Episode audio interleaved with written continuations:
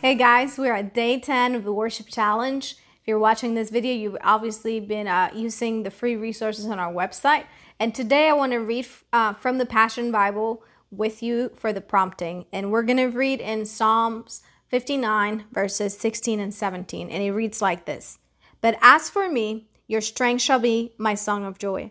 At each and every sunrise, my lyrics of your love will fill the air. For you have been my glory fortress a stronghold in my day of distress. All my strength, I sing with joy your praises. All my stronghold, I sing with your joy your song. O my Savior, I sing with joy the lyrics of your faithful love for me. And there's a story in 1 Samuel chapter 30 about David. David and the men are distraught because the women and the children have been taken. And the scripture says that David strengthened himself in the Lord. And basically, at this moment of experiencing em- different emotions, things not going the way that they needed to go, David had a choice. He could have allowed everything that was going on to overwhelm him, and he could have made a rash decision, or he could have worshiped.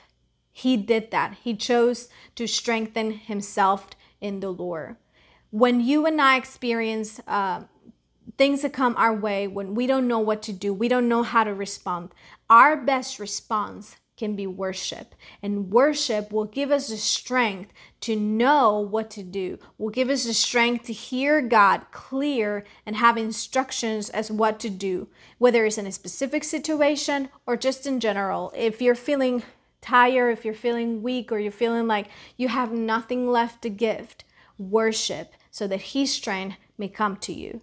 So um, today, as you set your heart to worship Him, just allow Him to show and, and show you and help you experience His strength in you. So, Father, this, today we just recognize that you are our strength. You are our source. You are everything, Lord. When we are weak, you are strong. God, you already know what's going on. We allow your song to just flow out of our heart. We recognize that you are our strength. You are our joy. You are everything we need. You're everything we have. So, just in your own words, just continue to worship Him. And I'll see you next time.